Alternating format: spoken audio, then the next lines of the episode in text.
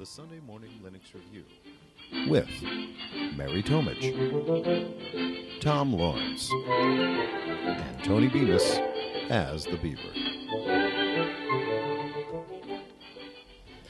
And this is episode 288, Foss boot. Fossboot. Yes.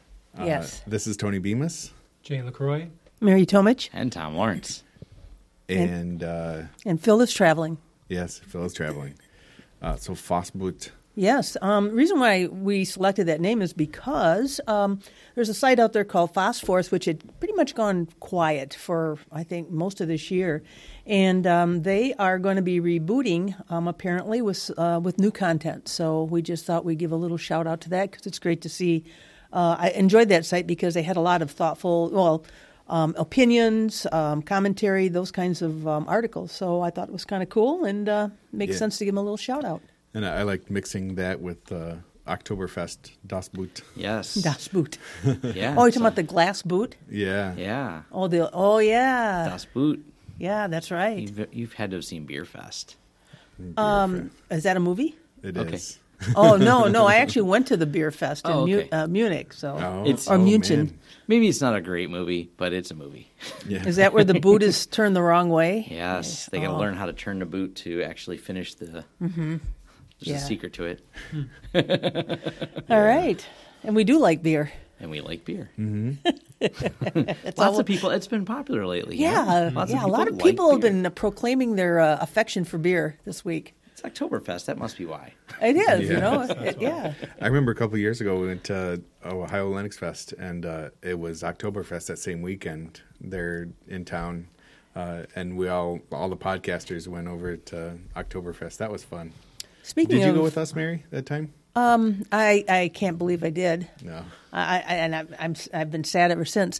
Um, the uh, speaking of Ohio Linux Fest, isn't it next week? In two Or weeks. fifth. Oh, two Two weeks. No, the So- 12th. 12th and Oh, the 13th. Yeah, 12th. 12th and 13th. Okay. 12th and 13th. Yep. Oh, Yeah. that's unfortunate. Um, because I can't go. You can't. Oh, I'm going to be up north. I'm, tell them that you're gonna. You got to take a day and go to Yeah. go south. Yeah, go, yeah, yeah, yeah. Uh, not when I rented that condo. No. so that's an, um, well, good. Um, well, obviously, I think they're kind of at the mercy of the Ohio State uh, football schedule. Yeah. So um, Yeah, they, yeah, they that's one that they always keep in the same place, but they Mm-hmm. always bounce different weekends uh, in the same time frame. yeah, Uh, where other conventions will keep the same date but Mm-hmm. change conve- uh, venues. venues. Yeah, Yeah. There's not a lot of other venues down there, perhaps, that are that can handle their Linux Fest. I don't know. uh, it's not that huge. I mean, there's probably there's a couple hundred, m- or probably what 500 people or something Yeah. Mm-hmm. that show up. It's not like Penguicon that has like 3,000 people. Is that how many show But- up? Penguicon? I'm pretty sure it's Wow. close to that now. Yeah, Penguin. Uh, somewhere it's it. I thought it was like 1,500. I it's mean, one of the largest uh, conventions in uh, of, of geek or Linux conventions that's in Michigan right now. Mm. Yeah, yeah. It, well, it's basically two conventions together. It is. But- Yeah, I think Ohio Linux Fest is more targeted, and then Penguicon, there's just so many different types of things that they cover. Yeah. So, Yeah. Yeah, Penguin's much more of a variety. yeah. Oh, we should have had people. somebody on from Ohio Linux Fest talk with us. A Oh. little interview thing, but maybe we can make that as our fresh looks. Uh, Oh, I, I can call him up and do a little interview, and I'll send it to you, Tom. okay. That'll be good. All right, and we have it on. Uh, we have it on the record. I'll try. All no promises. All right. If not, then uh, we have a backup that uh, uh, Jay said that he's uh, willing to do for us. I, I have something if it. Yep. Yeah, if we need Yeah. it. Yes, We'll make it because. I well, actually, I'm going to get into what what did I do in the last few weeks. Um, Yeah. You know, I went to Iceland, which was fantastic, but um, also we had gotten um, we had gotten um, I think a, a inquiry about Solus OS from one of our loyal listeners, and I had taken a look at it a couple years ago, and it was, um, as I recall, um, it was. I kept it on my um, on my computer for a while, but I went to take a look at it this time and had quite a bit of uh, had quite a bit of problem getting it to run, and it may be because my hardware is ancient. Um, it's got I think I've got two gigs of um, two gigs of RAM there. Um, it's on my ZaReason, which is uh, I've used pretty frequently, but uh, I'm going to have to kind of um, retreat and try again later because it was just not uh, it'd go to sleep and then it would not wake up. Ooh. And then and then it would uh, I would try to go in and connect to the wireless. It would then just freeze. So I thought, my God, am I running my KDE Neon system? No, no, I wasn't. But anyway, so yeah, so that uh, that's my comment on it. All right. Well, we can start with what did you do besides Oh, we, Iceland? Well, I did. Uh, speaking of KDE Neon, I had a just a massive upgrade awaiting me uh, when I uh, got back, which I did. Uh, I completed. And you know, when you do one of those big upgrades where it's upgrading the long term release, um, it it went up to 1804. That whole the the time when it comes to reboot, I always get a little nervous. Um, think, oh, is it going to go? Because should I have maybe just installed a clean version of it? but I'm happy to say that um, it went just fine. Um, I'm going to have to reinstall my little um, screenshotting or screen shooting tool, um, my screenshot tool, because it. Uh, uh, uh, KDE's default now is called Spectacle, and it works generally pretty well. But um, uh, there's another one I like a little better, and so it disappeared. They they you know as part of the upgrade. But I'm happy to also report that um, I my the PPAs I was using so I could use LibreOffice six um, are no longer needed. I don't Oh, okay. think because I think they updated it to uh, LibreOffice six.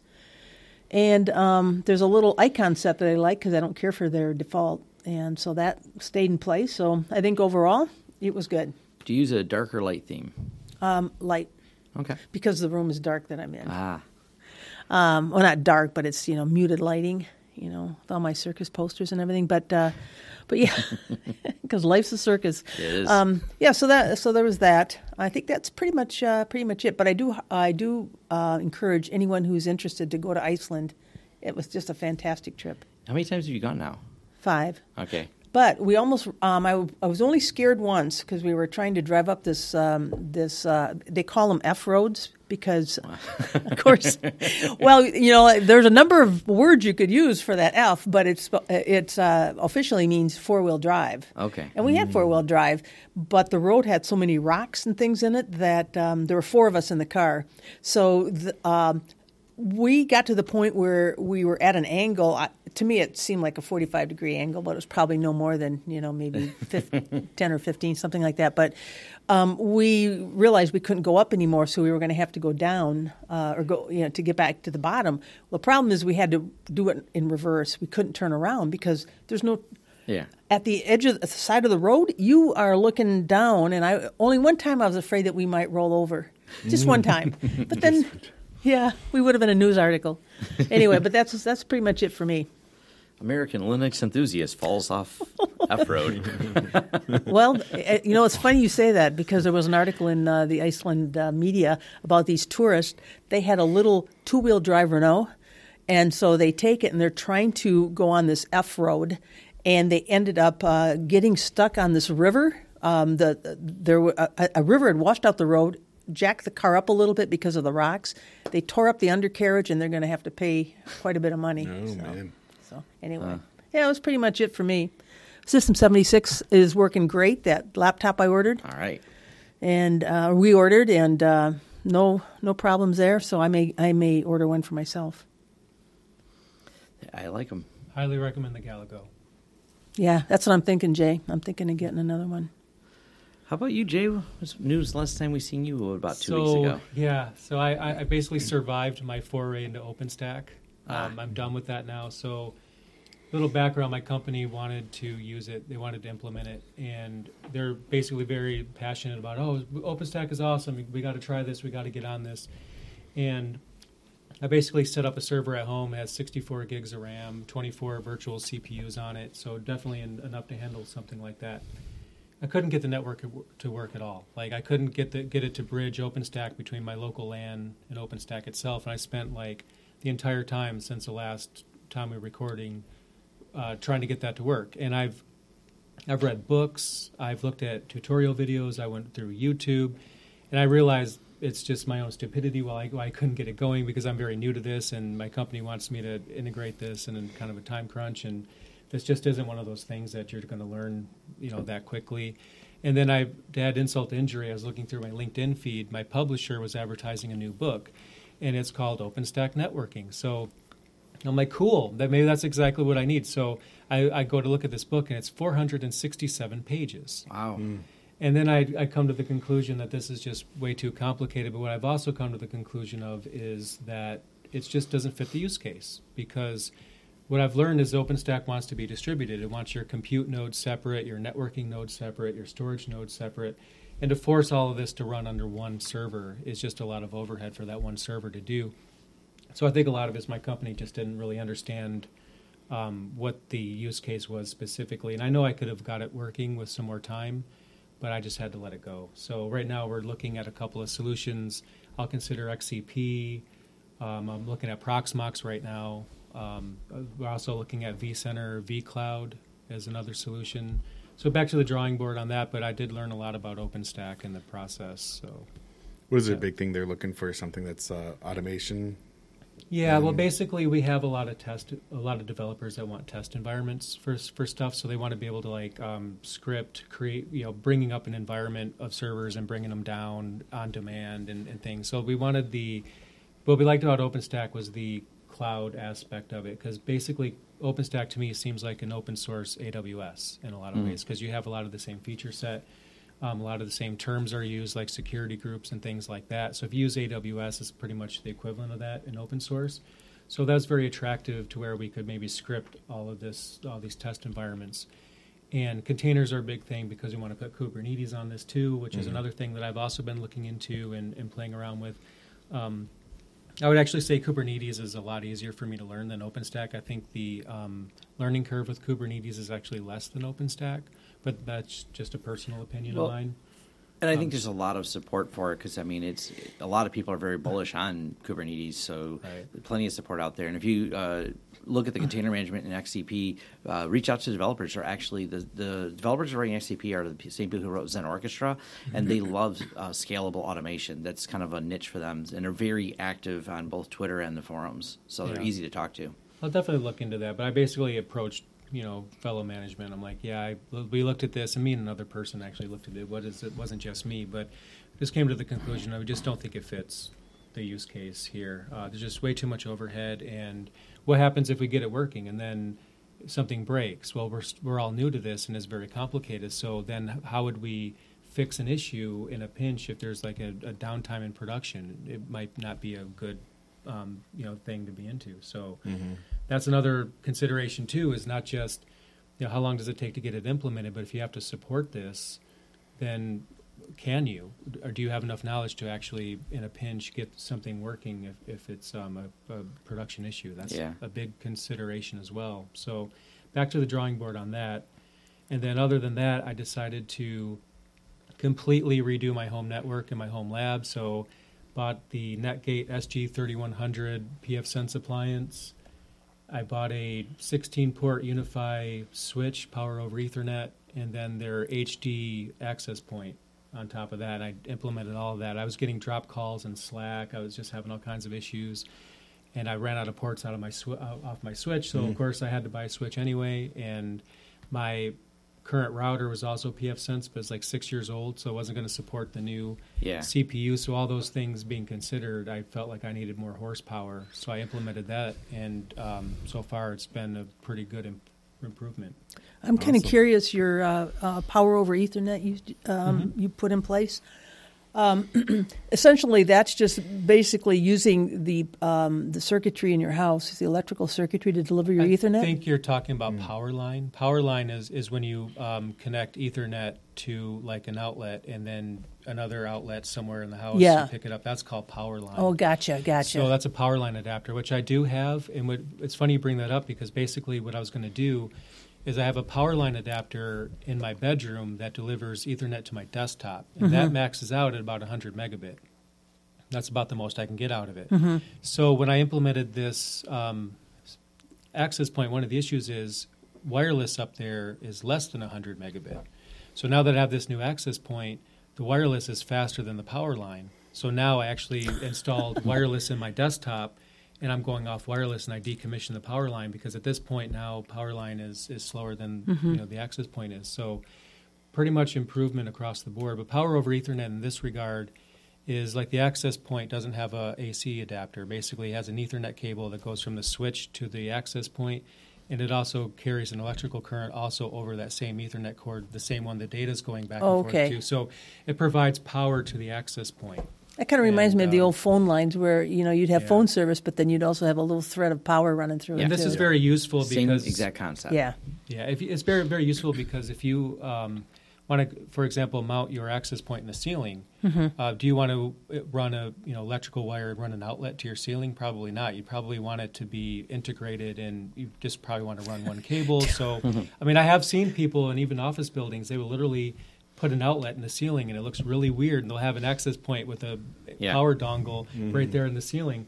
But it, it- for a more clean approach, it's just one wire. You don't even see the wire. It looks Mm-hmm. the access point from UniFi. It looks almost like a um, fire alarm in a way. It's just a Mm-hmm. circle device. Um, we have them. We have them all over the office. So I know Tom's a big fan. Tom just gestured to something. Yeah. Um, we have well, I a mean- pile of them in a chair. Oh, there we well, go. that, that's kind of like the Tom effect, right? Because everything he gets into perpetuates to me. So at- at Tony is going to show it to all the people who are uh, listening. Yeah, all the people are listening. Tony's holding a UniFi access point. So Tom did all right. a presentation at Penguicon about um, pfSense, and Oh. that same day I installed pfSense, and then UniFi, and then I go to UniFi, and then he goes into F- FreeNAS, and then I install FreeNAS. So basically, it's kind of like um, perpetuating over to me. I'm a but- trendsetter. All right. Wow. So what did you what did you do the next day then, Jay? Well, then I'm here, right? So I haven't even had a lot of time to really spend with my new network to really know exactly how big of a performance increase it actually is. But it seems like it's really keeping up, and the real test will be tomorrow at work because I work from home. So there's a lot of voice chat through Slack and other you know types of things similar to Slack.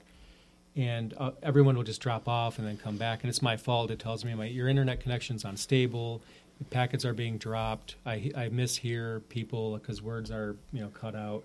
So the real test is tomorrow when I go through this to see how well these calls go, and it'll tell me if it's really an improvement or not. Cool. Yeah, cool. Um, the one thing I did this week is, you know, I rem- I don't know if you guys remember, but last week or last show, I said that I had a problem with my FreeNAS, and that I had a, it was registering that a couple drives were having issues, and I might have to replace one of them. Well, I ran uh, SpinRite on it, and it all came back fine. I Yay. love, I love SpinRite. That's one of my Yeah. favorite tools. There's been so many cases where I've um, recovered people's data for Mhm. um, just by using that piece of software. And what's interesting about SpinRite because I've had several cases where someone would give me a drive that was bad or, or had an issue. I'd run SpinRite on it, and SpinRite will say no errors found and that it didn't do anything. But then when you, I try the drive, it's fixed. So SpinRite, Yeah. even when it tells you that it didn't do anything, the very fact that it goes through the drive is sometimes enough to get it going. Yeah, exactly. Yeah, Steve So- Gibson. He he's the Yes. guy that wrote that. And Yep. I, what I didn't realize it's been around um, since oh, it's been like uh, twenty. Is it twenty or thirty years? Oh yeah. They're, Yeah, he's going long to be time. making a new version. I don't. I haven't got caught up as far as when, but Yeah, it's he said supposed he- to use bus speed for going through the hard drives faster. So. Yeah. Mhm. I'm excited about the new version too. Sorry, Yeah. Tony, I cut you off. No, it's all right. Um, th- anyway, so that spawned me to being afraid that my stuff was gonna get lost, to do a, an additional backup, and then now I'm going to be setting up a uh, R um, RSync backup to uh, another desktop that I have. So One, one question I, I have too, um, for your opinion on this: If you have a hard drive and you have an issue, and then you use SpinRite to fix it, my question is always at that point: Can you trust the hard drive? Is it just fixing things that you know? Every now and then there's a bad sector, and that's Mhm. par for the course. But the fact that you have to use SpinRite on a drive, um, is it believed that the best thing to do is then replace that drive, or is it actually okay to keep using it? Replace. yeah, it, it's Okay. always better to replace. I mean, it, it really depends on the error and the and what fixed it. Hmm. But uh, And if it's production, yeah, yeah, Yeah. if it's critical data, you always want to replace a drive. Um, Because in the podcast, he makes it seem like, well, these bad sectors have happen every now and again, and sometimes you just need like a helping hand to get through it every once in a while. And he'll talk about people just continue use, to use the drive, and I'm just nervous about that. I I'm- don't want to continue to use it. you He's know? probably didn't say it, but he assumes that they have some kind of backup running. okay. well, You know, Yeah. so okay. Yeah, I mean, so even if the drive dies, then you still have a backup of your data. Uh, you know, so that's that. That's really the important part is you need to have a backup. Mm-hmm. So I was actually looking into Backblaze because you can Yes. integrate uh, FreeNAS FreeNAS. into Backblaze, Mm-hmm. and I and I figured that my cost would be like hundred and fifty dollars Mm-hmm. a year to back all my stuff up because I'm not doing a lot of change. With once I get the the bulk backed up, then it it's kind of static. Yeah. And so I I was debating, do I do I, that or u- do I I? use Backblaze, and I'll tell you the price is so unbelievably low. Like, Yeah. like the amount of data that I have up there, because my FreeNAS backs up to it as well. It's on like a schedule, like every week. It's it's pushing stuff up there. I might spend between five and ten dollars a month. Actually, I think it's it's definitely less than ten. It might be a little bit more than five. It's and I have a lot. I don't know how much I have up there, but if you use their calculator, it's surprising how little money Yeah. they charge you. Yeah, They're really affordable for mass storage. yeah. Actually, you know, I calculated on my full uh, data usage on my FreeNAS, and there's actually a large chunk that I wouldn't need backed up, so it'd be even less. And if you And it's go to the 11.2, which is still in beta, it supports pre-encryption before it goes into the buckets. Oh, that's the important Yeah, part. they That's do- what I wanted to do. Yes. Yeah, I I just upgraded to the 11.1 U6. Yep. Eh, oh, I was going to ask a quick question here for people who may not be familiar with uh, Backblaze. Um, as far as um, just the, the process itself, you, you create a document, you save it in a folder um, on your system. Do you have to take an additional action to, um, and I'm asking for a friend, by the way, um, do you have to take an additional action in order to um, um, have that uh, particular document you, cre- you created backed up? Well, what we're we're or is it about automatic, our like an rsync kind of thing, where it, it sort of monitors Our it? clone is the tool that most people use if Uh-huh. you're not using it in a NAS. Um, so Synology supports it. So if you have a Synology, it's built in. Mm-hmm. Okay. FreeNAS supports it. And then there's also on Linux. I don't know if it's on Unix or BSD, but I know that on Linux you can use rclone. Mm-hmm. So the interesting thing about Backblaze B2, specifically, we're referring to the, their B2 service, is what it is Okay. but your bucket name because it's a lot like AWS has to be unique. So basically, when I, what I do is I, I have a name, and then I just append some random string of characters at the end to make it, you know, unique. It's basically object storage. So you could basically just you know upload it into your bucket, so to speak. And they're not a facilitator of software. You need to use other software to do it. And like in my world with the IT management, Cloudberry is a really popular uh, front end tool. And one of the back ends it supports besides AWS is also Backblaze. So they do the facilitating, for example, for both Linux and Windows. It's a commercial product. Um, and then you choose the storage to be Backblaze, for example. Cloudberry makes really nice software for doing that. Yeah, and that's it, so. Does Cloudberry or RSync do they or our cloud uh, rclone Mm-hmm. is that a automated or do you have to like set a schedule for So it? or- what it is is you download the rclone utility, and there's like a initialization command. I forgot what it was, but you run this only the one time, and it'll ask you for your account number and a key that you set, so that way it knows or has, authorization to communicate with it. And so you basically set up the B2 provider. rclone supports other things other than B2. Not so I, I think it supports AWS. Yeah, most Um, of them do. so B2 is just a provider. So you set that up, and then you'll then have a, a script you can run. Um, you just run it anytime you want to basically upload. Okay, Yeah. all right, cool. And you could do a cron job or something. That's like how that I was run. doing it before I went to FreeNAS. I, I had a I had a cron job. It ran like every single night. Yeah. basically Um, uploaded everything. Yep, I'll throw it out there. rclone supports it's rclone.org and it supports about 20 different options for storage. So Mm-hmm. All right. Uh, did we all go through what we did, or Tom? did we Oh, miss mine's you? really brief. Um, 80, just 80,000. kidding. yeah. um, hey, I got plenty of news. Uh, 80,000 square foot bowling alley. Um, that's Mm-hmm. a big place, and we're putting Wi Fi. That's the answer. So what's the question? That's no, the what question. is? Yeah, what is? Or how do you? Yeah, um, it's going to be an interesting project. We're probably going to do a video on. Uh, we are putting Wi-Fi everywhere lately, and including a bowling alley, and it's going to have about two thousand people on the Wi-Fi. So this is a pretty big Oh, Wi-Fi wow. system. So it's going to be kind of fun. Um, scalability planning and things like that's kind of neat. So we've had some discussion on it um, in the design. And related to that, we are almost done with a wi- uh, Wi-Fi project for Detroit City FC, the soccer club. They have a new indoor stadium, and we did the Wi-Fi there. And all this is being, uh, my faith has been placed in the hands of UniFi.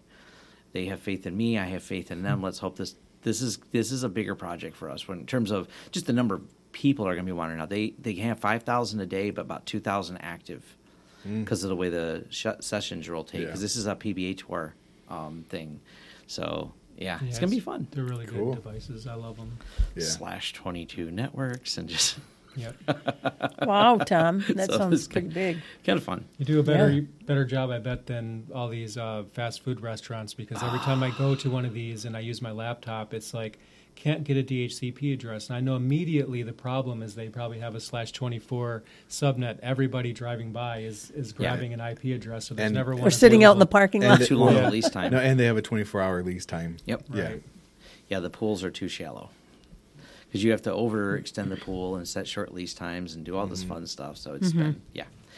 That's mostly what I did. Other than um, I got rid of the toaster. I mentioned that, so now I'm driving a different car. My Yeah. my my box vehicle is now gone. And now just mm-hmm. dawned on me what you mean by Yes. toaster. Toaster, yes. totally It's- dawned on me. Yeah. Anyone who's seen the car, it was I a have. Scion XB, aka my kids A always call box. it a toaster. It's just like a box. There's no aerodynamics to Little it. black box. And and yet the new sports car is aerodynamic and gets like bad gas mileage. Whatever. I think it's fun. all in the engine. It's all in the engine. It's fun. Cubic fun inch drive. displacement. There's like Yeah. there's like three more hamsters in this engine than there were in the toaster engine. There's like one hamster running it, so and they got to be fed. they got to be fed. That All was right. it. Okay. All right. Uh, so I think we're going on to listener feedback. We want to hear from you. Call 734 258 7009 or email show at smlr.us with your feedback and questions. All right. Uh, we still haven't updated that soundbite with the because it has the phone Don't number. call. Don't call. Don't call. Anyway, uh, so email us at show at smlr.us. And speaking of that, we got a couple emails. Um, and uh, we have uh, Mike that was uh, suggesting Solus, Budgie. Yes. Yeah. And I, I- I think I talked a little bit about Yeah. it and the difficulty I had, which could be related to just the ancient hardware I'm using. But um, the sleep, um, when it went to sleep, it just it would not wake up. Yeah, I've, I've used Solus. Um, a couple things I'll say about it. Um, one is that I thought it was great from the standpoint that the lead developer was doing some pretty cool things. I don't remember technically what they were right now because when I was reading about it some time ago, but they were making it very much desktop laptop focused. So not so much servers may not work well on servers, but if you're running a desktop laptop, it's basically for that. But then recently, I don't know if you guys heard about this, but their develop, lead developer just kind of disappeared. Mm. Um, and and I, you know, it's been a week since I last read about it, but basically just completely um, went off the grid, and nobody's heard from him. Uh, nobody knows where he is or anything. So there's been kind of like a management shuffle with. Um, you know who owns the project or who's going to continue it off from there, but also like the domain is registered to him, and nobody can contact him. So I, I think there might even be like a, an issue there too. So, um, and I'm not trying to say that Solus is something that nobody should use. I'm just saying, you know, we got to keep our eye on that because I'm hoping that basically they. If you see a fork, that. it may be because he vanished. Um, and that's not a bad thing. It's just you know keep that in mind. But um, I'm, I mean, Manjaro, uh, for example, had a big um, issue like that too, where they're they had a big shuffle of leadership, and they're fine. But uh, it's just one of those things to keep in mind. But it is an exciting distribution as well. It, So- You know, and it, I think it all really boils down to is how the organization is structured. Where you've got, you know, you, you may have if you've got uh, somebody who's, I'm going to use this word, but it's um, I don't mean it negatively, but you know, it's kind of a cult of personality where they're the, they're the leader, and you, and then everybody else uh, kind of you know falls below there. Where if you've got it structured properly, where you may have kind of a committee where everybody, maybe two or three people who are deemed the project leads, who kind of co-lead. I think when somebody leaves, then you're in much better shape to continue the project. Yeah. Um, yeah, that's a good point. well, at least we have point. the source code. Well, and, and most Yeah. of these projects that are volunteer based. That's right, Tom. what was that? Most of these projects where they're volunteer based, that's even more important because Sure, sure. you know being People get burnt volunteer- out. Yeah, Yeah, if you have a chance to continue looking into it, Mm-hmm. I'd be very curious to see what you uh, find. Um, it's been a very long time since I used it. It was closer to the beginning of the project. At that time, the number of packages in the repositories were was very shallow. But nowadays, I'm sure that's not an issue anymore. But Yeah, and, and you know, Jay, one other thing about Solus too is that budgie is not the only. I think the only way you can get it. You can get it, I think, with mate or cinnamon. Gnome Um, also, I think. What was that? I'm pretty sure Gnome as well. if I'm not Yes. So, so what I wanted to do because I, I always appreciate somebody or a project that's trying to develop their own desktop or their own display, uh, you know, desktop environment, I should say. So, um, I wanted to try to take a look at Budgie, but you know, once I get my new computer, um, boy, it sounds like I'm going to be getting it for sure now, doesn't it? I think you've It went from a that- vague you idea that this morning when I woke up now Yeah, to you made that decision live on I'm going to call when I get home. Um, but anyway, um, I'll uh, I'll revisit it. Uh, it could very well just be, you know, again, my ancient hardware. Worst That's- case scenario, if for some reason you can't get it running, uh, there's I'll call a- you. well, yeah, you let me know, and I'll certainly help you out. But if for for whatever reason we can't get it running, there's also Ubuntu Budgie as well, which also has that same desktop. But it's Mm-hmm. Oh, not, I was not aware of that. um, it's not the same. It's not going to be as advanced because I know Mm-hmm. there's lots of customizations in Solus. So definitely, you know, if you have an issue, let me know. Um, Okay. and I'll try my best to help you out. But um, that'd be a really exciting thing to take a look at. yeah. all right. What's our next email? Uh, we have a uh, um, a donation to the show. I saw John, that. yep, Thank John, you, John. donated to us, so we want to say thank you very much. Uh, and we uh, are in need of setting up uh, another setup for a mic. So, uh, because uh, Jay said that he might be coming in more often, so we, we're going to get another uh, mic set up and have a, a five top going. So, Ooh. we'll uh, I'm sure we're going to be using that money toward the microphone and cable and stuff. Excellent. So thanks Cool. again, John. We appreciate it. Yeah. Uh, then we had a question about our Ogg feed. Now, I don't think we responded to the email on this. And I did. and I apologize. I responded just Yeah, to yeah, let I him know that we're going to be uh, looking into it. Oh, okay. and, and then, so Tony, then of oh. course I look at you immediately. Yeah. There's. So what have you done? No, just kidding. Oh, he sent two emails. That's why I didn't Yeah. see a response to one of them. Yeah. Um, anyway, so what we've been doing is we have, uh, so we've had two feeds forever, you know, an Ogg feed and an MP3 feed.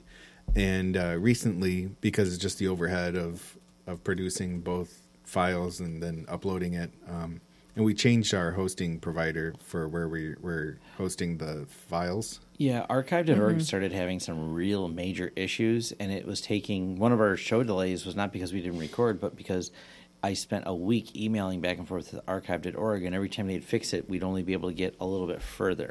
We finally said, "Why are we using archive.org anymore?" Because they've just become kind of a pain in the butt. right? So we're we're self-hosting the files now, um, and uh, with self-hosting, it makes it kind of an issue with um, uh, uploading it onto WordPress. Yes, and- WordPress doesn't like Ogg. right? And then it's also a storage issue. Also, we don't have a whole lot of storage. They say it's unlimited, but that's not really the the We'll get a call. life. Yeah. uh, anyway, um, so what we've been doing is we've stuck the MP3 file in the Ogg feed so that the people running on the Ogg feed didn't actually miss our shows. And I think it may have been one show was left off. Um, but what? So what the the issue is happening with uh, with Richard is that he has a script that looks for an Ogg file and because we're sending MP3 files now, then it kind of broke his script. Um, so I'm not sure. Uh, I mean, we're really not going to be able to make changes right now um, with the way we have it set up. But um, maybe, Richard, if you could update your script to Pull. accept MP3 files. Yep, that should fix it. Yeah. Because our RSS feed's the same, and the structure is the same. It's just we're doing it in .mp3 only, not .ogg. Right. The file structure naming, I changed none of that for consistency. I kept it all because I know some people are pulling this with scripts. Have, Tony, have you have you done any changing to the config um, WP dash config Have in not. WordPress? Because um, apparently there's a you can you can um, modify that to accept any uh, uploads. I mean Mm-hmm. that you would upload. I mean it's not, but You Okay. know, or you can you can modify that to um, Yeah, it, but it's still the issue with the uh, file size or the, Oh, the storage size. So what would happen instead of being able to host, you know, we'd be able to only host half as many files really in the in the long run. I gotcha. Okay. Maybe like two years worth of files instead of five years worth of files. But do we really need Woogie Boogie stand still available six years later? That's on archive.org. Oh, okay. Uh, anyway, yeah, it's, uh, six years later, seven years actually. I know this uh, this month. seven years this is this October month. first, isn't it? Yeah. Or am I wrong? No, it was 30th. It was the middle of September. Was when we started. show. Yeah. Okay. So really, it's been how many years? Seven years. Seven years. Yeah. Then I joined about what three months later, Yeah. four months. Hmm. Okay. All right. Um, what else do we have? Did you guys see anything else? I didn't. Sure, was there anything on the site? I didn't look. Uh, I haven't logged in longer. I mean, I anything anything for anything for feedback gets forwarded to the Okay. group show, but um, because mine actually goes to my, I have a mailbox on the same server. I see it all. Where you guys might get bounce messages from time to time. Mm-hmm. Uh, and I didn't see anything else. So you get the Japanese spam messages. I did, Okay. and the, there's quite a few people that want to make apps for us as long as we want to pay for it. It's true. Yeah, I saw that too. Uh, oh, one other thing I saw. It's not really feedback, but uh, Ohio Linux Fest, like we said, is in a couple weeks. Um, their official Ohio Linux Fest hotel, uh, you don't get the rates anymore, so you're uh, you have to just find a, a hotel on your own at this point if you're going to be staying the night. Oh, because they the block of rooms has been sold out. I, Is that what they're I- saying? I don't. uh, Usually, you, it- you get actually, get the rate say for a certain block of rooms, and once those once that block is gone, then anybody else who reserves pays the going rate. Right. Yep. So I'm not sure if I'm going to be able to stay the night. Um, so I'll I probably just stay late and then get going. I'll try to have a decision whether or not I'll be going or not, and we'll figure it out. If I go, I'll get Yeah. a hotel. I have somewhere to be on Sunday, and so, Yeah. I'm going to be there work permitting. So at work we have a, a client migration to do. So if as long as it uh, doesn't need to be done that weekend, I'll probably go there. Awesome. It'll If you want to, first time actually because I've never been. So if you want to carpool, we can drive Yeah. together. They have Yeah, I'll- great. I'll they've had great swag in the past. I'll let you Yeah. guys. I'll let you know within the next couple of days. Actually, speaking of uh, other people in Michigan, you know, if you're interested in carpooling, we should uh, just email show, and then uh, maybe we can try to figure something out. So, Great. all right. Tom and Mary are looking at me. You're going to let everybody email us about carpooling? How many seats No. do you? How many seats do you I'm have? just gonna run a van, the Linux I have. I have seven Run a, seats. run a bus. Yeah. Uh, all right. Yeah. So we can we should get going. Um, next up is Distro Fever. Distro Fever, where we cover the latest hot distro releases and news. Distro Fever. Uh, pfSense had an update. I did. I did my update.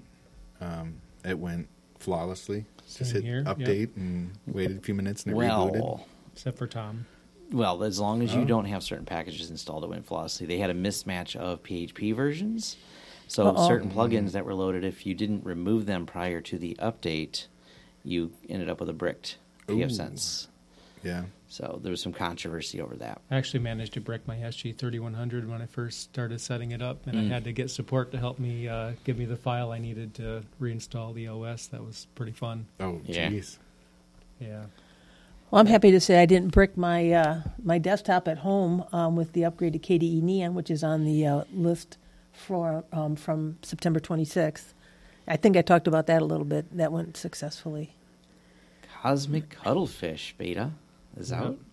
I, What? I was. Uh, What? what is that? That's I- the new Ubuntu. I keep telling Uh-huh. myself I'm going to stay on LTS, and often I don't um, because I, I don't really like to use the intermediary releases because they're pretty much um, cutting edge, and I'm not always for that. But the new GNOME release, from what I understand, has some massive performance improvements. Um, I'm not sure if they're going to backport those fixes into the LTS version, the, the GNOME version that LTS has. Mm. But that that in and of itself is actually kind of making me want to check that out. Yeah. What is the release date supposed to be for 1810? Because we're like October middle. I, I want to say middle of October. I'll, I'll, I'll have to yeah, we're like to be three weeks away, and they're just on beta. Usually they're at like release candidate by now. Well, aren't release candidate is usually one week before release, or maybe even Oh, really? just two weeks before. It happens like beta release candidate, final release happens um, like pretty quickly. So um, it's still you know the normal release right now. All right.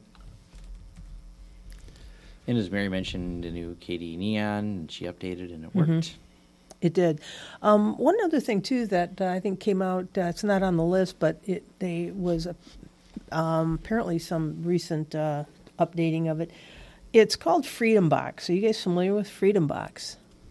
Mm, I've heard of something called Freedom Box before. I'm not sure if it's the same thing you're talking about. Yeah, what it does is it allows you, and um, I want to say it's. Um, I keep thinking um, it. The guy that did the uh, one of the original, Ra- he did the original Raspberry Pi. Um, what was his name? Eamon. Is this the cardboard computer? Um, no, it doesn't look like a cardboard computer to me. Oh. Um, but it is. It uses a Raspberry Pi to allow you to create a very small. Um, you can create a very small um, server It's not. that gives you a. You know, it's a Okay. personal server that gives you a lot of uh, stuff to. Uh, um, a lot of capabilities. They've well, they've come they've come out with this. Um, it kind of caught my eye because I've been sort of thinking about getting my Raspberry Pi back from my friend Ruth, who uh, my geek friend Ruth, who um, um, has been using it. But um, there are quite a you know, as I said, there are quite a few uh, features and functions that you can uh, put together on this thing. I had actually had the document up, um, my document that I had uh, put together on this. Um, but then I had my little computer problem. So, uh, but anyway, so Freedom Box is something to look at. But um, I'm reading about it right now. Yeah. Oh, Yeah. it runs Tor. Mm-hmm. Ooh. That's neat. yeah, it, That's it's yeah, there's a lot of uh, interesting little things about it. So, is this to run as a desktop or as No, a, it's uh, it's a it's an um, like a router in the basically your own. It's just your own little server at home. Um, and they've got they've got some uh, new things that they're going to be um, uh, adding to it. I should say. Um, new. Uh, I'm sorry. I'm, I'm a little disjointed here when I'm trying to. It's Apparently, Debian- multitasking this morning is a little challenging for me, but It looks like it's a set of Debian packages because it's Yeah, on it's the host- Debian.org. yeah, it's hosted uh, it's, uh, hosted off Debian. Um, Freedom Box is a ready-made personal server designed with privacy and data owner- ownership in mind. Mm-hmm. A subset of the Debian Universal Operating System and includes free software only. You can run it on a small, inexpensive, and power-efficient computer box in Thank your you, own Tony. home dedicated to for its use. yeah, and some of the future um, apps that they're going to be including uh, including is a secure email server. Um, also, they're going to be um, adding some uh, distributed social networking, and then for those of you who don't care about security, um, passwordless single sign-on. It says it'll do voice chat and text messaging, uh, so or uh, chat messaging. Yeah. XM, X, uh, XMPP clients. So. Um, cool. So anyway, yeah. So it's kind of interesting. I saw that. Uh, you know, DistroWatch they have a little submit uh, distribution or submit distro um, area on their site, and so I sometimes will go poking through there looking for candidates for review. Um, and I've you know you know I've I've found uh, actually several interesting ones there, but uh, it's when I saw this that kind of caught my eye. So This is this is does actually look really cool. yeah. So it says it's a smart home router. So uh, Mm-hmm. like like we were just saying, it uses Tor that you can route everything Mm-hmm. through Tor. It also provides a VPN server, so everything VPNs back to your house or wherever you're running this server at. Mm-hmm. Uh, and it looks like it has a nice little simplified uh, um, web GUI to be able to launch your email Yeah. or or to you know do the different things. That's Yep. cool. So Freedom Box. Freedom Box On Debian. It's, I like the name. Yeah, freedom. Freedom. Anyway, so that's all I have for it. Cool. Oh, and let's not forget Robo Linux. They had a release. 10.1. Hmm. They're still hanging in there. I'm. I know that I probably say this every time. I still understand the name and what they are all about. Well, they were. Uh, th- I think the focus of of that particular distribution, as I recall, it was um, um, kind of security. It was security related. It, as far as your per, as far as your security, not you know pen testing type uh, distro, but uh, um, the thing that and I remember I did a I did a review of it a few years ago, and I really they I really appreciated the um, ability um, that, that it had to. Uh, you'd click on one of the menu items, and in the background was a script that would run and go and um, it could fix issues that you had. For example, if your wireless wasn't connecting, it would detect whether, what driver you needed, and then it would go and um, get that uh, script and then try to fix it. Try to get you try to get you online. I, Oh, and I yeah, kind of yeah, yeah. appreciated that, um, as I recall from the from the review that I did. So anyway, but they're still plugging along. I haven't really looked at it recently, so who knows? Maybe if I can't get Solus running on my new computer, Yeah. I'm sure your new I'm sure computer I will. handle it just yeah. fine. Yeah. Uh, so there you go. All right. Yeah, that's all I see. Yep. Uh, so Must be time for. news. Tech news and views. All right. Are we? Gonna, so Tom, you want to start? Lead us off. Let me run down through this. All right. We'll start with Linus. So it was actually the day of our other episode. He apologized, said he could be a nicer person, and it's all been kind of downhill. We weren't going to touch on every subject of it, but there's a more recent article now uh, where Linus says, "I'll never be cuddly, but I can be more polite." And I, he's taking kind of a middle of the road stance on this. Of yeah, I don't need to call you or your mother names. I can just say your code's bad, and that's adequate. And, and I'm completely. I think I align myself more with that idea of yeah, you can tell someone that their code is wrong and things like that. You don't need to take it that step further, and that's what he's talking about. He did personal attacks on people, um, which is completely. That's not productive. It is still productive, and he still has been a good steward of managing code inside the kernel um, and stopping people who write bad code. Because well, some people write bad code. Um, it doesn't mean you need to personally attack them. That's my that's my take on it. Uh, some people are going far extreme the other ways, and the arguing and mega threads I've seen in, in the forums has not has not been good. But I'm sure it'll calm down, and cooler heads will prevail.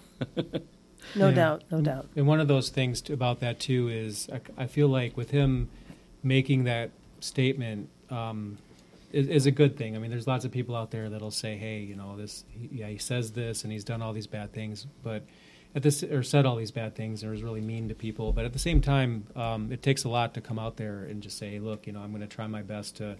To treat people better, and I think he's basically with the um, not cuddly comment, just basically saying that he's still not going to be perfect, but he's going to make the attempt. And when someone tries to better themselves, it's not like a light switch. Hey, I'm better now. I'm, I'm nicer now. It's a it's a work in progress. And I think what is going to happen, unfortunately, is if he makes a slip up or something, then the news is going to get it, and they're going to say, "Hey, I thought he was supposed to be a nicer person now, and here he is making this other comment." Um, so I hope that he does succeed in you know not you know screaming at people for random code changes or code that isn't quite up to par. So hopefully it, it works. And from a community standpoint, it's important that we use constructive criticism effectively and not harshly. Otherwise, people just don't want to contribute, and Right. that's a problem. And we need more people coding. So that's Right. that's still a bringing more people into the community. I think is really important. Um, because there's people who are really good code and they're like, well, he's going to call my mom names, like. like- Yeah, like I said, you can take it too far. There's, it's not that we want just anyone coding. We want the good coders, but we want it to be, you know, you shouldn't have to worry about being attacked on a personal level. yeah. And I, I just kind of feel like I, I hope the media covers it uh, more fairly. I guess that's the point that I was trying to make, is that you know if he does something super nice just for someone or makes a good comment, that's not going to be in the news probably. No. But if he if he slips up and calls someone's mom a name or something like that, that's going to be picked up immediately. So, as long as the coverage is fair, um, as, as you know, this goes along, and I hope he does actually mean what he say he says, and he intends to actually try his best. So Yeah. let's hope that's the case. Yeah, so this Yeah. Things are. We'll I think things will. I think things will work out for the better. We've I've over the years seen the communities in the at the Linux Fest and at the uh, Penguicon. Have they've gotten better? You know what I mean? It's not. So does that mean it's like politically correct now? I don't know about that. I'm not going to go that far. Well, actually, you know, the next article is uh, related to the kernel, you know, and they moved from uh, code of conflict to code of conduct. And this was one of the last things that, that Linus did before he took his break or went off to Yeah. to be to learn to be nicer. That and so there's a whole hubbub about that. Um, And I think the hubbub is it's there's a lot of vagueness to it. Yeah, I didn't get to read through it all, um, but the but the one thing about it is that somebody there's people like, oh, I'm going to pull my code. Well, that's what the articles are saying.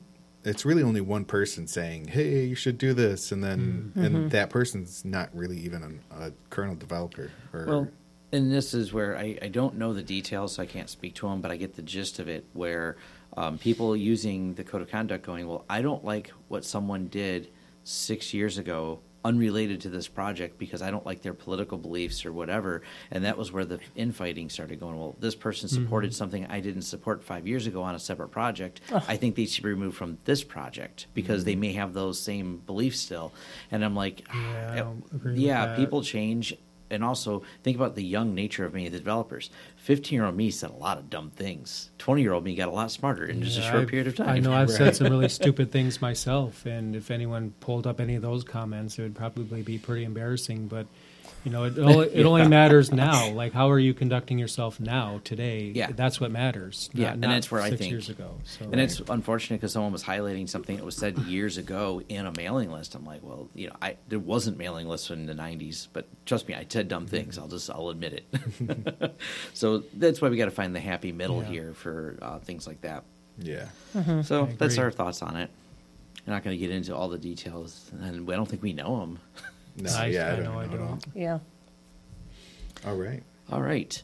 Cloudflare goes interplanetary. So Cloudflare's got a new IPFS gateway system, and this is a uh, interplanetary cloud file system to help distribute better their workloads. I'll get a link to it so you can dive into the technical details of it. And they've got a good explainer in their blog about what they're doing, about how they're doing things on a more uh, traditional web versus server-based P2P network. Uh, but it's expanded. If you're not familiar with Cloudflare, they're a pretty amazing company, and they support a lot of the back end of the web for uh, load balancing and things like that. They're a hugely popular service. Pretty cool though. Now, System 76 gets an animated for new hand, gets animated for a new handcrafted computer. They're doing like an animation series as a lead up to it. I, I saw yeah I saw that Tom because I got the email and, and when I saw the email about open source this is the open source hardware project right Yes. I thought oh wow so I go there and it's just and I it's certainly the person that put it together was skilled but I was hoping for The, something a the animated More videos details. following the journey of character Zoe and the Pop OS installer bot. I'm, I don't know. That's weird, but hey, why not? I guess it's I guess. entertaining.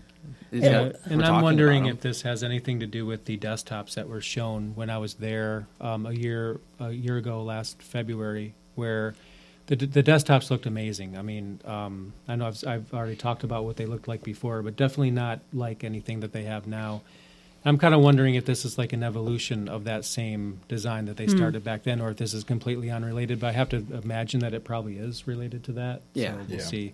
Seems like an odd marketing thing to create an animated series with cartoons, but why not? All well maybe trying marketing is to trying to get the youth trying to get the youth Trying to get the yeah. youth. But uh, no, I agree. Why not? Because uh, if their current marketing is is only getting them so far, why not try something new? geek marketing. Why not? Yeah, yeah I mean they get, and they have a whole it's it's off a whole different URL too Mm-hmm. and um, Yeah, so they're and they're a great company coming out with stuff. Now this is an interesting E. CVE, CVE 2018-14.16.4 integer overflow was found in a Linux kernel uh, ELF tables. Now this is heavily affected. in ELF tables. Yes, E- it's almost E- Christmas. yeah, ELF. ELF, not ELF, not the old '80s thing. wasn't that the, okay Elf. yeah elf um, An unprivileged local user with access to SUID or otherwise privileged binary could use this wallet to escalate the privileges on the system. It's not a memory leak, but it does require that you have 32 gigs of RAM because apparently if it um, um, there's a I like that there's a memory requirement for this for your vulnerabilities. You only have this much RAM to be vulnerable, um, but there is a patch for it. It's just, uh, affected in uh, Red Hat world, so CentOS and Red Hat distributions affected. Apparently, this is backported uh, only so far, but it does affect some of the other kernels depending on how old your uh, distro is. So, and the reality is that people running really old distros might be safe because it's on old systems with small amounts of memory. So, either way, patch. Yeah. So I mean, with having that much RAM, then you're really looking at enterprise level Yeah, uh, equipment, and that's what it's important to patch. Yep, that's why it's important to patch things. Um, after the patent office rejection, it's time for Google to abandon its attempt to patent the use of public domain algorithm. This is from the Electronic Frontier Foundation, and apparently, now this is a little fuzzy. They they a little bit misleading if you actually read it because they didn't try to patent the actual algorithm. They tried to patent applying the algorithm to videos. So I don't know if I should give Google benefit of doubt that they did this in order to stop patent trolls, um, mm-hmm. because Google's been known to do that where they put patent things but never they then give it away with another kind of license on top of it, much like um, Tesla does. They patent things and give the ta- give the patent away because that's the way you stop patent trolls. You know, we have the power to get this patent, so that way a patent troll can't do this and stop other people from using it. Which brings me to the wonder, because you could do business mm-hmm. process patents. Can I patent patent trolling? That's a good question. Get on if that while you have a angle has been chance. they might have a chance. Yeah, so it's, um, it's probably already done. Microsoft's there's, already pro- yeah, there's probably we pay a patent troll every time for, to troll. so Rocket Chat and Nextcloud partnership and integration. So uh, Nextcloud is getting a cool integration with Rocket Chat. And I think this is kind of neat. In I heard you know even Jay mentioned using Slack. I use Slack. Um, I like to see some competition in that market because Slack really owns a large chunk of the workspace. The other workspace is owned uh, for the, for team communications for Microsoft Teams um, because a lot of the Office 365 people are used to being integrated. And there's open source alternatives. And I've myself thought the installer for Rocket Chat was really slick when I tried it last year. I, I liked everything about it except for the mobile app. And unfortunately, my team does a lot on the mobile app, and it just wasn't there. So that was one of the ones we tried. A couple other ones out there, I believe Mattermost, and all of them had kind of similar problems with the mobile app was the weak point. Um, but I may be giving another look because it sounds like they've done a lot to upgrade it. So. Well, and speaking of Slack, I don't know if you guys are aware of it, but they're they are uh, actively preparing for an early 2019 IPO. Yeah, they're Yep. they So- have an was an estimated value of like five billion now or something incredible. Oh, you know, Yeah, seven. they're taking over seven. everything. Like, Seven billion. Okay. So but Plus.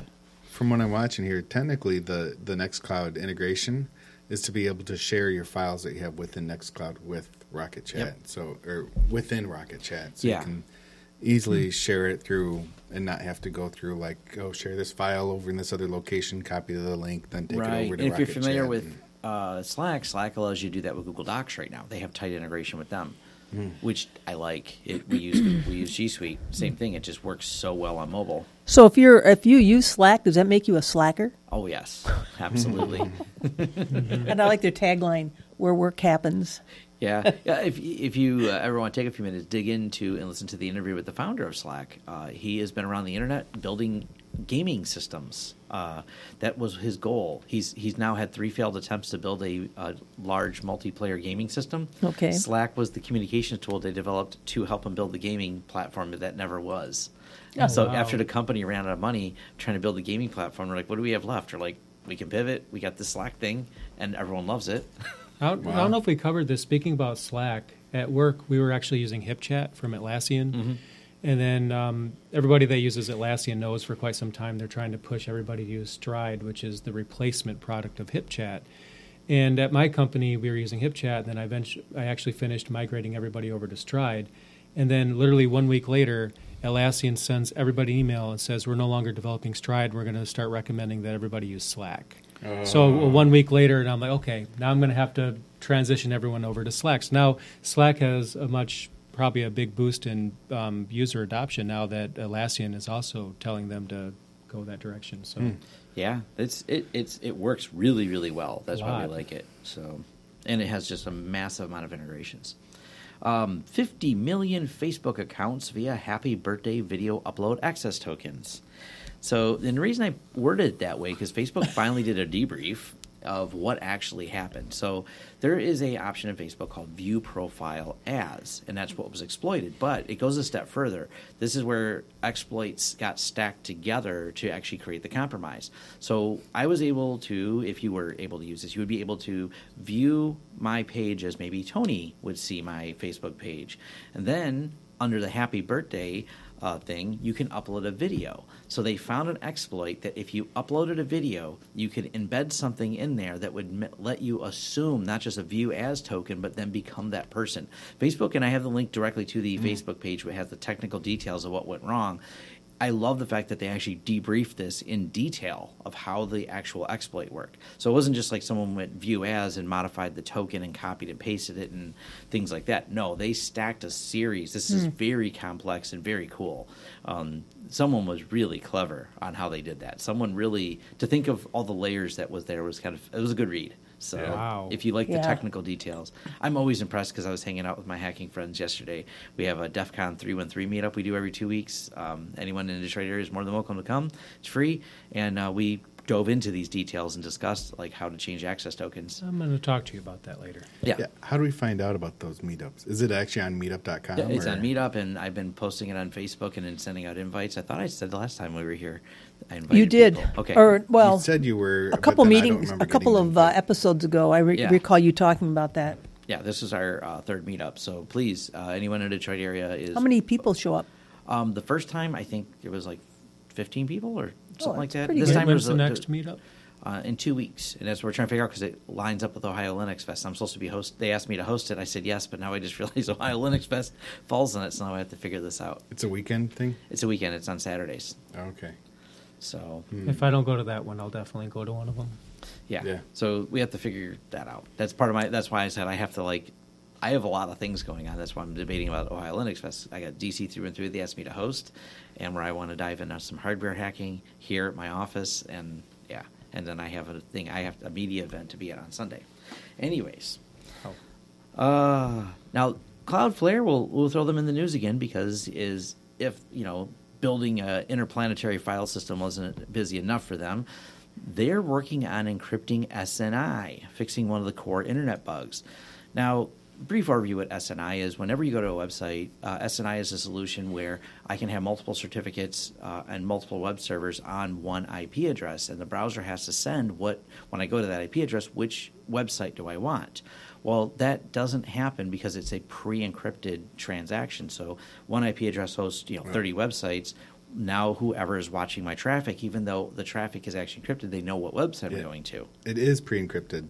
Uh, yeah, so that people can see that you know which site you're going to because you hit that server, you need to tell them which server, which website do I want? I want smlr.us instead of beamishosting.com. Right. and you know so that is that packet is in the clear and then the next step is to then uh, identify or to to do the encryption handshake and the rest of your communication is Is right. So is you know the where I went, but you don't know what I did there, which that's a great step. And they're going to take it to the next level of hiding your SNI with encryption, and that's what Cloudflare is working on a project to do that. Um, the question is, where will Google do? Will Will Google allow this implementation into Chrome? Uh, Mm-hmm. Because ultimately, it has to be accepted upstream into the, uh, Chromium. Probably Firefox will jump on this, but will Chrome? Interesting. yeah all the browsers need to be able to support it otherwise it doesn't make sense to do Right. it. So, pretty neat. Um, and that is the last of my news articles. But I left a link right to the Cloudflare. They break it down and got pretty graphics and explain how it all works. But I, I like it. It's one more step. And it, you know, we thank you, Snowden. You know, that's uh, we went from we don't know what to do to founding a Let's Encrypt Foundation, which has taken off like wildfire. Massive amounts of encryption there. We're encrypting every little detail we can. Every I step believe of the very way. strongly that Snowden will definitely be in the history books. Yes. And people in you know grade school or middle school or whatever will actually have a time where they need to learn about his what he's done and what has happened and, and things like that. I think it's going to be an important part of history. Mm-hmm. i agree when we all got the tinfoil hat. This is the guy that's uh, uh, sitting in Moscow right now, right? Yes. Yeah, he's chilling. I was going to ask where, where he's at these days. As far as I know, he's not leaving there. I wouldn't. I wouldn't leave there. Yeah, watch. Um, is it called Citizenfour? Citizen. It's Citizen something, and it's a number after it. It's the what he titled himself when he first contacted the news. It's a documentary. Um, it's interesting. It is the Yeah. when he revealed it. By chances, there was actually a film crew filming something else that showed up, and they were there when he was revealing the whole breakdown of it. So it's very real. It's very interesting. I'm gonna check Yeah, it out. It's It's a good- Citizenfour. Citizen Four. It came out in 2014. Yep. Yeah, it's it's the footage. So pretty neat. Yeah. And who else has some news items? So I do. Mary? Mary. Yeah. I have one. Um, well, maybe two. Um, actually, this one uh, is in a site uh, at a site called it's called Marketplace. Obviously, I've, I've, it's got kind of a financial market uh, angle to it, but uh, the title of it is what really caught my eye: is if you lead people to a more private search engine, will they care? And of course, this uh, has to do with uh, DuckDuckGo, which is um, one that I'm migrating to slowly. Um, and Jay, you made a comment earlier about Yeah. uh, search results, uh, Google search results compared to DuckDuckGo. Yeah, I've been using DuckDuckGo for, I'm just going to guess and say three or four years. And I made it my default search engine on all my browsers. But the problem I was running into was I would just check DuckDuckGo first because I am somewhat privacy oriented, um, security oriented. I just thought it'd be a good thing to not route as much through Google. But the issue, what the issue became is sometimes I would just not find current results or I just wouldn't find what I was looking for. So then step two, if I didn't find it on DuckDuckGo, I'd go to Google. And after a while, I got to a point where I didn't like searching two different sites. So actually, unfortunately, I went back to Google as my primary. But lately, within the last month or two, I basically remade DuckDuckGo my default. And as of today, I don't have that problem. Like 90% or more of anything I search for is on DuckDuckGo and it's very current. Like before, it wasn't current at all. Like it was like if I wanted something in the current month, I'd have to go to Google because DuckDuckGo just wouldn't have it. But as of today, it's a lot better and I love it. And I don't find myself using Google all that often anymore. You know, and it, it- it's interesting you say that because I had the same type of experience. I tried DuckDuckGo, and the results, and you know, it, it just it just goes to show how much information about you Google had because they would just kind of customize it, which. uh, You know, in and of itself, uh, there's there's kind of the wow. These really these are this is what I'm looking for, and then you start thinking about it a little bit more, and you realize, wow, how much information about me do they have? And it's not just Yeah, that it's- though, because I could be searching for something that happened in the news within the last two days, Mm-hmm. and even if you search for that news item on Google and you're not signed in or, or anything like that, I'm sure Google has many other ways of getting information about you, but they seem to always have the newer news stories in their Google search pretty much immediately. And DuckDuckGo just didn't seem to have that, but nowadays. Um, they must have changed something because they work so much better now than what they did before. They run the searches through Google. No, Um, you never know. I don't know how they how their magic works, but they have now become again my default, and Yeah. they probably will will stay that way. Yeah. And another thing that I like about them too, well, one thing that drives me crazy about Google more than anything else is they correct my search results. And as a Linux user, I'm always Oh. searching for some very there are unique times. things. Like Yeah. I might search for. I'm just going to give you a random example. The umount command. Um, maybe I'm too lazy to use the man command. I'm already on the browser, so I just want to Google umount examples. And of course, I just made that up. But what what happened in Google is it would actually correct it to unmount, which is not what I'm searching for.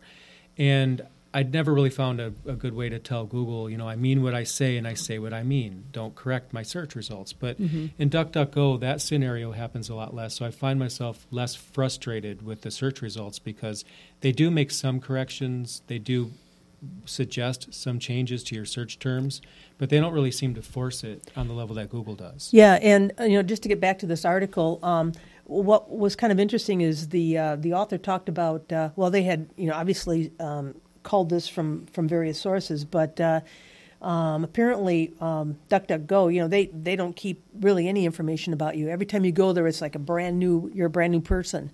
And uh, I didn't realize this, but uh, they had, I think they had a, a round of um, uh, venture capital that kind of came in there back um, a few years ago, and these guys uh, have been profitable. And these by these guys, I'm talking about DuckDuckGo. They've been profitable since 2014. Because one of the questions I'd kind of asked myself is, how are they making money? Um, and uh, apparently that um, uh, they just completed a second round of it. But but to get back to the title of the article and why I mentioned this is that. Um, this venture capitalist says he says the reality is that people talk a big game here when it comes to privacy, but they don't actually do very much. Now, I would say some people um, do do care about it and take action about it, but he said that uh, people don't use encrypted email, but they tell you their email privacy is hugely important. People don't use virtual private networks, and yet they tell you it's hugely important that no one can monitor their network traffic. So people are, you know, hugely amusing on this topic. A lot of hugely, um, but are not. Uh, but you know, this is not really being paid attention to. So anyway, but it sounds like DuckDuckGo is, you know, on a, on the ascend, um, or Yep. continuing to be on the ascend. So. They And I am using engine. a VPN. Um, I'm using P, uh, PIA, Yeah. Hey. so and it like them. automatically connects me. The only time I don't like it is when I'm trying to look for something and it's going to find a store near me or it's going to find something close to me, and suddenly I'm thinking, oh, I have to go to Chicago to get this. right. Oh boy, That's You know, quite a What's ways. the excuse to go to Chicago? Yeah, my sister lives uh, in Evanston. So. There you go.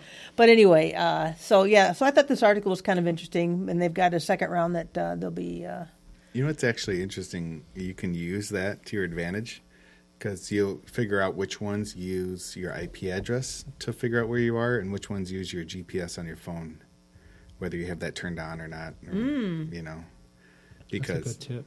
Yeah, because I ran into that when I was in China.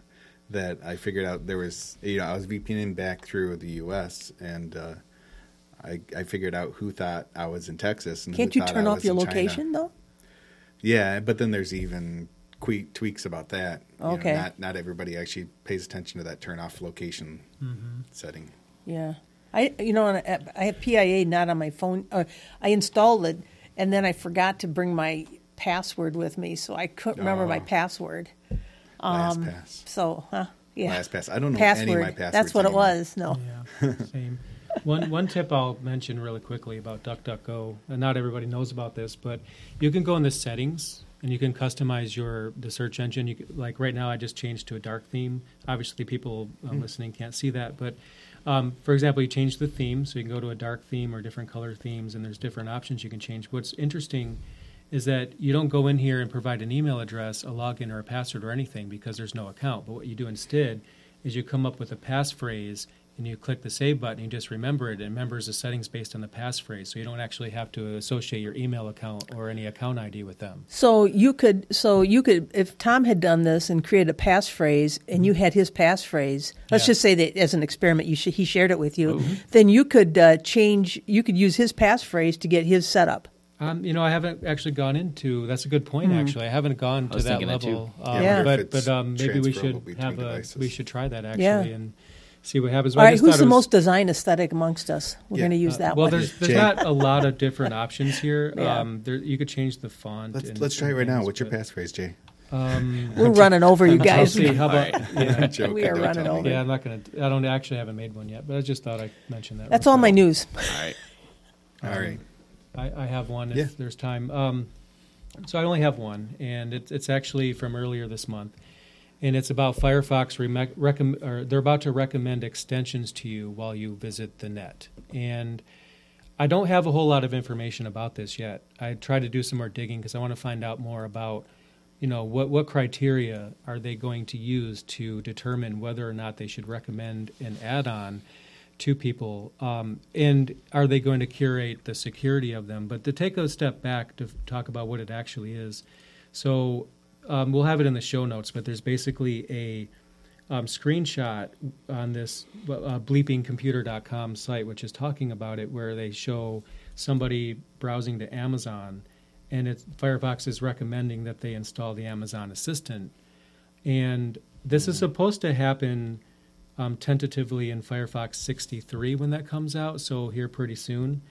And my issue here is, you know, this kind of seems like back in the day we had all these toolbars. You know, you go, you support somebody's computer and like half their browser is just all toolbars, and um, now that's kind of like extensions have kind of become the new toolbar where everybody has like a, a large number of these, and they really do work against your computer. So it's not just security. I mean, think about it like this stuff is running in the background. So your battery life on your computer can go down on account of this. if it's not properly curated, the stability of the browser can go down.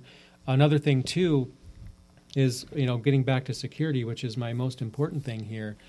Um, I just want to know more about how Firefox plans to vet these because are they just going to vet it the one time? Yeah, it looks Will good. it be a it's fine. crypto cryptocurrency Um, miner? But what happens? What happens then if the extension that someone has installed that Firefox has been recommending um, gets bought out by another company, which then decides to put some kind of malware into that extension, Well, or It's interesting because uh, Gina Trapani was someone I was following for a while when she was developing a couple of things like ThinkUp, and she had previously developed some really popular browser extensions. She had these weird uh, offers to buy her abandoned browser extension because it had such a large user base. They wanted to buy it from her. But after she did due diligence, she says, "Wow, this company is well known for installing malware." And that's what they would do basically is find a popular browser extension, offer the original developer a lot of money, and then use it to install ads and uh, do something nefarious with the permission sets it had. So She's still um, um, is she still um, the host of uh, lifehacker.com? I think so. Okay. So one of the things I find interesting about this is it seems like in the past Firefox has been under a microscope in the media. Like anytime they do anything um, that you know people don't think is uh, appropriate or might be a bad idea, it's all over the news. But this one in particular doesn't seem like it's getting all that much coverage, and I find that interesting because. I never really agreed with the media f- for the most part. Um, I mean, there's been some things that have been questionable, but nothing that's been like, oh my God, this is really horribly dumb idea. And I don't. I, I part of me wants to say this is a really stupid idea, but another part of me wants to give Firefox, you know, Mozilla, just the benefit of the doubt. Maybe they're going to do this right. I don't know how they could do it right. Um, it's, I can't think of any scenario where this is a good idea, but I'm trying to be fair, and obviously there's a lot more information that I need. I need to know how they're going to vet these and how they're going to handle this. I just don't know yet because there's not a lot of coverage. But it's just one of those things where what's concerning to me is almost every Linux distribution you install, Firefox is the default browser. Yes. This is basically the front runner of the open source or Linux community browsing experience. And if they ruin that experience, that's, I mean, what do we have left? We have Google, which some people don't want to use that due to privacy concerns. We have Vivaldi, because, which isn't completely open source. Chromium, which is open source, but is still tied to Google. There's still some things going on there. And then you have all these smaller browsers like um, Epiphany or um, Pale Moon, a number of others that are developed by a small number of people that you may or may not be able to trust their security with, with such a small number of people to handle CVEs. So Firefox for the Linux community, I don't know if a lot of people realize this. This is a very important piece of software for us, and um, this is one of those things where if Mozilla makes a mistake and, and a lot of people get bit by a security bug because of an extension that they recommended people to install, that's a really hard knock on your reputation to come back from. I, Yeah. I don't think they would allow that to happen. I would hope not, and that I- that's basically I my mean, point. Is I hope that it's they handle it. Yeah, they'd but have to have somebody dedicated to watching security bugs and Yeah. flaws and stuff. And I'm just kind of cautious about this. I just want to see Mm-hmm. Yeah, how they sense. plan on doing this and um, just see kind of how it goes. I, I guess I'd feel like even if you take the security standpoint out completely and just assume that security is not an issue and they're going to handle it perfectly, then you're still going to end up with people that browse and say yes to everything, and then they have 60 extensions on their browser. Their, their browser's bogging down, and their battery life is down another half hour. Um, there, there's other there's a lot of concerns about extensions, not not just security, that have to be taken in consideration as well. So Very good. yeah. Cool. Uh, so I had one article left, and um, it is about Skype is going, or Microsoft is going to kill Skype Classic. Again, So again, yeah. So uh, they said, and we really mean it this time. Cue that. Uh, what is it? The the Bates Hotel uh, music. yeah. You know, that- Gene, Gene, Gene. Uh, so basically, what they're saying is that the I think it's Skype Seven now is uh, what the classic look for for Skype is, and uh, I know a long time ago they said they weren't going to be developing for Linux, and um, so they're finally going to kill off the classic Skype. Uh, so, and just a little bit of googling around once I saw this article, I found that there is another version of Skype available to install on Linux, and um, it's available through the in the Skype Insider program. So I don't know if you have to sign up for anything special to use it, but they do have RPM and Deb package downloads and stuff. Well, Um, and uh, the only reason I bring this up is because there's, you know, I mean, I know people that I have to that they only have Skype, and they're not savvy enough to put anything else on their phone or their computer. So then I have to be able to do, you know, a, um, a video conference with them or something. Um, Yep. Otherwise, I, you know, Google Hangouts or, um, oh, what are those other ones? There's, uh, Jitsi. yeah, Jitsi. Actually, I really like Jitsi. Me too. Um, Until I tried setting it up my own Jitsi server, I like it less. I'm happy it works at their site. Yeah, use it on theirs. Okay. Yep. you know, I mean, so there's other options available, but uh, you know, if you have to be, if you're stuck in the Skype world, then uh, the don't think that uh, it's all going to come to an end in November when they say it is. There's going to be another option. um, well, they are killing Skype for Business. That's official. Oh, is it now? Yes. Yeah, oh, they made know. the announcement at Ignite last week. That's dead. It's oh, it's migrating to Teams. It's not Skype. It's going to Mm. be complete Teams. So It's like the fifth renaming. I was going to say, what what Microsoft service has had more renames than that? Because that started I as what Lync and then Yeah, Lync, then no Communicator, then Lync, Oh yeah. then they switched everything over to Skype, and then Teams. Yeah, Which Teams is really a uh, Slack wannabe. yeah, I've I tried using it, and we had nobody at work, but one other guy wanted to do it, so we ended up not doing anything with it. But yeah. anyway, Anyways, do we have Um, music? music, I do not. Well, we ran long. We can always. Yeah, why, why don't we uh, pass on the music this time? Okay. uh, we're at an hour fifteen or so, hour Yeah. twenty. Um, I did email OLF to see if they want to do an interview this week, so we will uh, we'll see how that comes out. Uh, all right, so we've come to the end of the show. Uh, this has been episode 288. Foz reboot. DOS, re- yeah, FOSS reboot. Foss FOSS reboot. boot. Or, Foss boot. What are you Foss saying, boot. DOS? Das, DOS boot, FOSS boot. das boot, fast Yes, boot. Let's have a beer. Foz, yeah. Right. Uh, this is Tony Bemis. Jay LaCroix. Mary Tomich. And I like beer. Tom Lawrence. See you next time. You've been listening to the Sunday Morning Linux Review. If you would like more information about this or other shows, go to smlr.us. Feel free to send comments to show at smlr.us or give us a call at 734 258 7009. I'm John Miller. If you don't like it, you can Bite my 8-bit metal ass. That's bite with a Y.